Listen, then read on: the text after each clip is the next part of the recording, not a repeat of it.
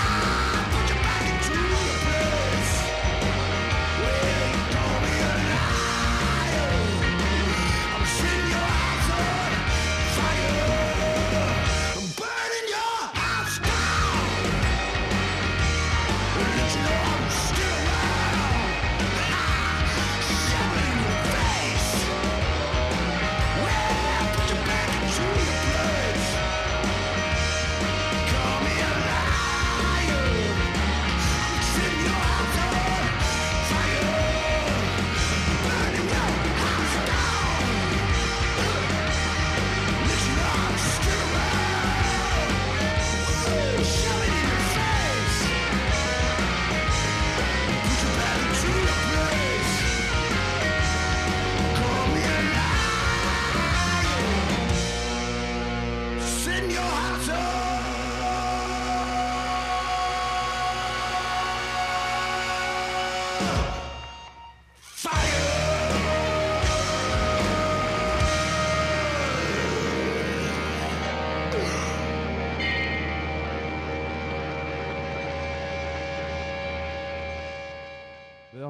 House Down de Jim Jones Review de l'album qui porte le même nom, Burning Your House Down. En 2009, après avoir fait la première partie des Vampas de Chuck Berry, ils enchaînent sur les Vieilles Charrues et la Garden Neuf Party, là où le groupe connaît son plus grand succès en France. Jim Jones dira d'ailleurs C'est de la France que le buzz a démarré. Je trouve que les gens connaissent vraiment bien la musique dans ce pays. Ils comprennent immédiatement et ont une idée exacte. Il y a une grande histoire entre ce pays et les rock'n'roll. Et ben là-dessus, il n'y a qu'une chose à dire Tu l'as dit, Jimmy.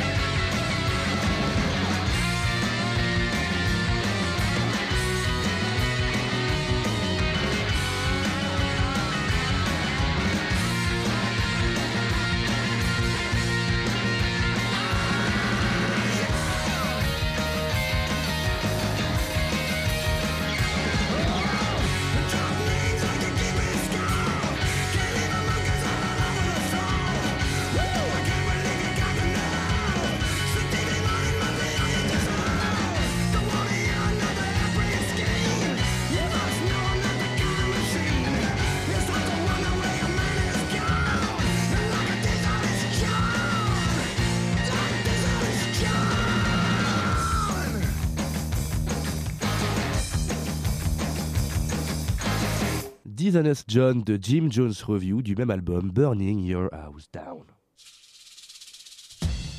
Après trois albums, des tournées en pagaille et une collection inestimable de sous-vêtements de tout genre, le groupe se sépare en 2014, laissant derrière eux des rockers et rockeuses désabusés qui n'ont eu d'autre choix que de se tourner vers la mandoline, le clavecin ou la boxe thaïlandaise. Ayant eu un très franc succès en France, le groupe y aura enchaîné beaucoup de scènes, bien plus qu'à l'étranger, mais jamais plus qu'à Londres. Ils resteront à jamais fidèles à leur réelle chérie.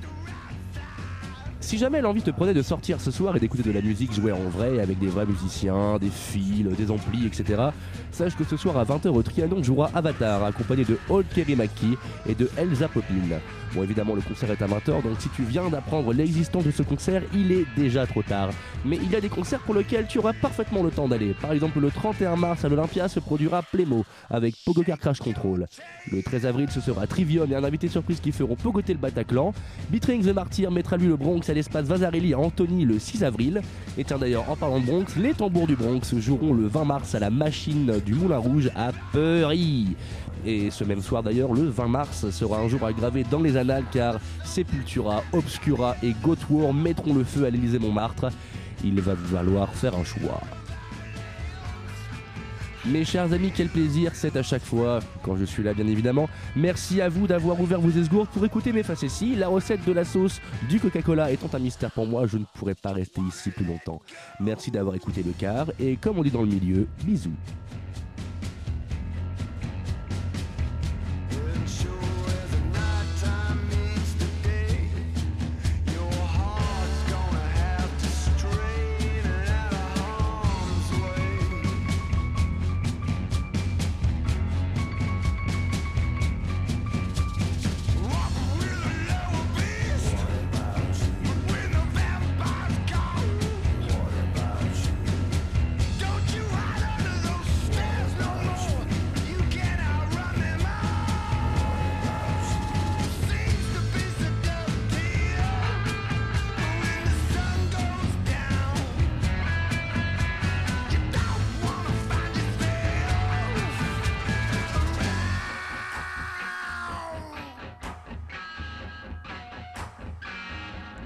show.